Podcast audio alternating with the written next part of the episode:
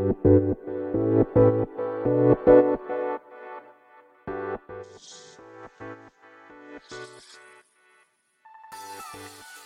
い、始まりました。本を読んでは、独り言ラジオ。私、変な髪型をしたポンコツ薬剤師こと町田和俊でございます。はい。というわけでですね、今日も読んだんだか、読んでいないんだか、積んだんだか、積んでいないんだか、といった本たちの中からですね、一冊紹介して、ゆるりと語っていきたいと思います。本日お届けいたします本は、絵本ですね。悲しみのゴリラというタイトルの絵本でございます。ジャッキー・アズーア・クレイマー文シンディ・ダービー絵落合恵子訳えー、こちら、2020 20年、2020年の12月1日、第1釣り発行となっております。発行元がクレヨンハウスですね。はい。では、いつものように、まあ、こちらの本と出会ったきっかけ、そして本書の内容を紹介し、最後に独り言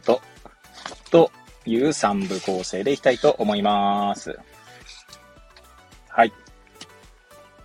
えー、まあ、きっかけですけれどもね、いつものように、まあ、絵本の放送の時は毎回でございますけれども、まあ、こちら、えー、図書館ですね。こちらは大槌町立図書館で、えー、借りてきた絵本でございます。そして、まあ、いつものようにタイトルですね。タイトルと、まあ、あとは、まあ、時間がですね、あんまりこう、私が、こう、絵本を選ぶ時間っていうのが、まあ、ほとんどないんですよ。なので、まあ、直感的にタイトルからまあ選ぶんですが、まあ、タイトルに加えてどっちかっていうと、翻訳された絵本を読みたいというか読もうとする傾向にありますね。決して、あの、日本人作家の作品を、まあ、毛嫌いしてるわけではなくって、まあ、どっちかっていうと、こう、翻訳の方に、こう、なんだ、もう一瞬の判断ですから重心が偏りがちかなと思いますね。はい。どうですか？このタイトルの悲しみのゴリラと聞いてですね、皆さんどんなお話を思い描くでしょうか？まあ私も思い描いて借りたわけじゃないんですけど、まあ一応タイトルとですね、まあ表紙ですね、まあサムネイルでの写真を見ていただければわかりますけど、これを見てどんなお話なのかなという想像ぐらいは軽くしますけども、実際読んでみるとですね、まあ大体裏切られますね、その想像はね。はい。まあそんな楽しみ方をしておりますが、はい。では本書の内容ですね。はい。こちらは帯は、えー、保管されておりませんので、まずは、えー、そうですね、表紙に、一、二つ、二つっつか、うん、二つか。まあ、ちょっとこう、シールみたいなのが貼ってあるので、そちらをですね、ちょっと読み上げたいと思います。まあ、サムネイル見ていただければね、わかりますけれども、悲しい時、泣いていいんだよ、ということですね。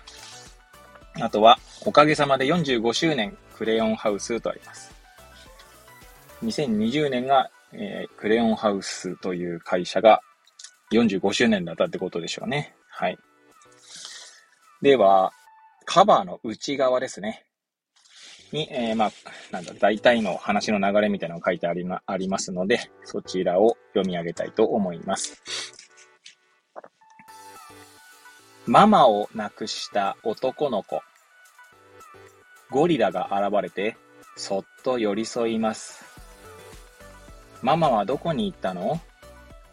どうしてママは死んだの？いつになったら悲しくなくなるの？男の子の問いかけひと、問いかけにゴリラは一つ一つ答えていきます。大切な人を失う深い悲しみ、それを丸ごと大きな腕で抱きしめる絵本です。とあります。はい。あとはですね、えー、こちらは、まあ、背拍子側にですね、この翻訳された落合恵子さんの、まあ、役者後書きみたいなものが 書かれておりますので、ちょっとこちらもですね、ご紹介したいと思います。悲しみを誰かと分かち合うことはできるだろうか二分の一ずつにすることは可能だろうか子供の頃、自分ではどうしようもなく重たい悲しみを背負ったことがある。それを分かち合ってくれるであろう誰かを探すことも不可能に思え、途方に暮れた夕暮れだった。母親に伝えて心配かけたくなかったし、大好きな友達に打ち明けて同じ渦に巻き込んだり同情されるのも嫌だった。だから私は自分の内側やごく近い外側に秘密を打ち明ける誰かを幾度となく作り上げてきた。ある時は柴犬のチロであり、ある時は垣根の花だった。球根と一緒に悲しみを深く植えたこともある。どんな花が咲くのか心配だったが、咲いたのはいつもと同じチューリップだった。少年は最愛の母親を亡くした。自分と同じように悲しみ、苦しんでいるであろう父親。その父親に思いを打ち明けることもできない少年が心に作り上げたのは大きく寡黙なゴリラだった。少年とゴリラの会話に思えるものは実際は少年自身のつぶやきである。最後のページ、遠くへ去っていく小さなゴリラの後ろ姿になぜだか胸がいっぱいになった。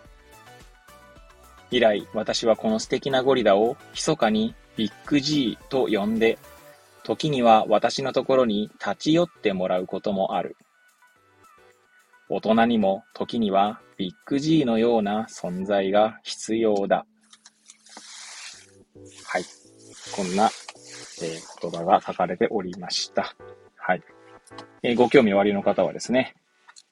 え図書館に行って借りていただくなり、あるいはですね、こちら、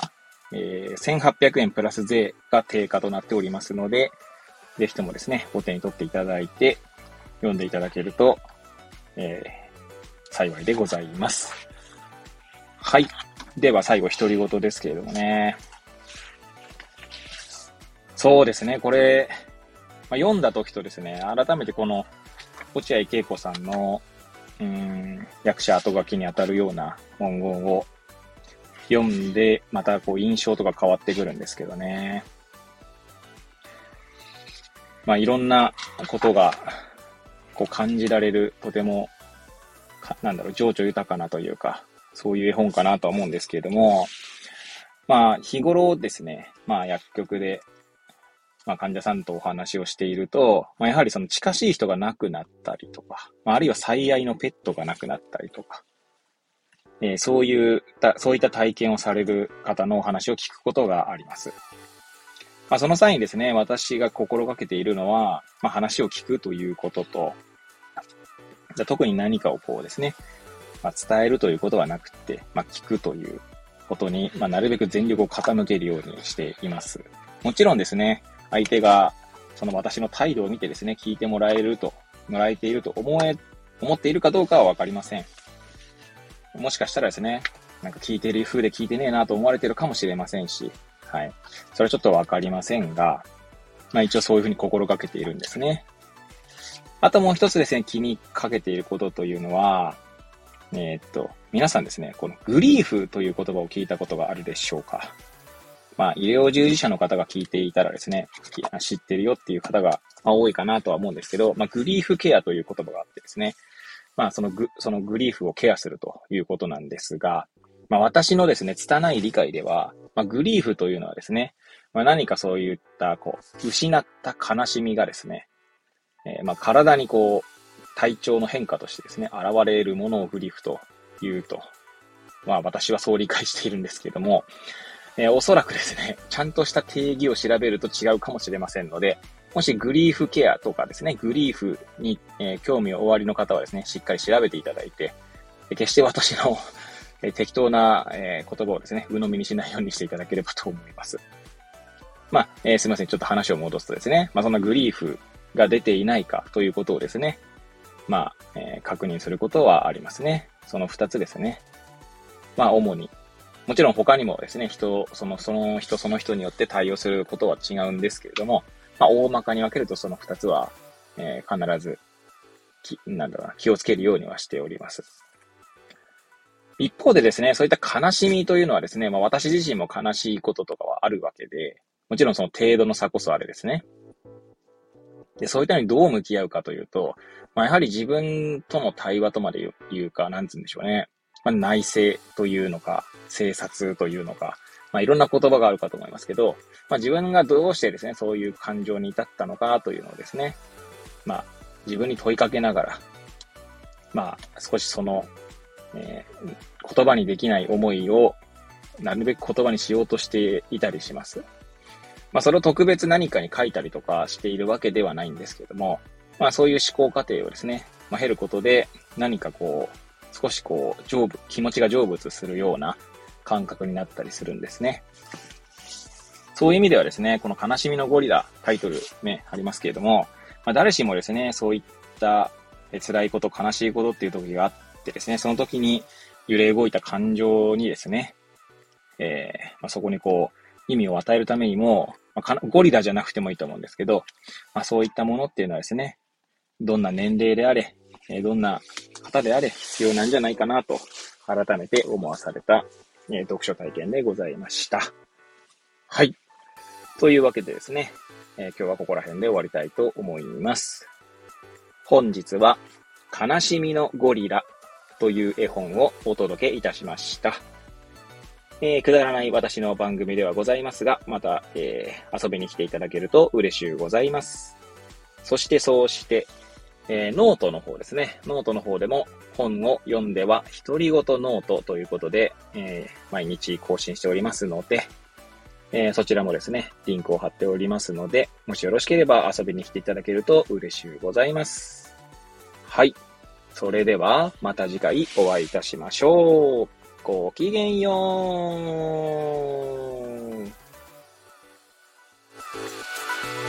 う。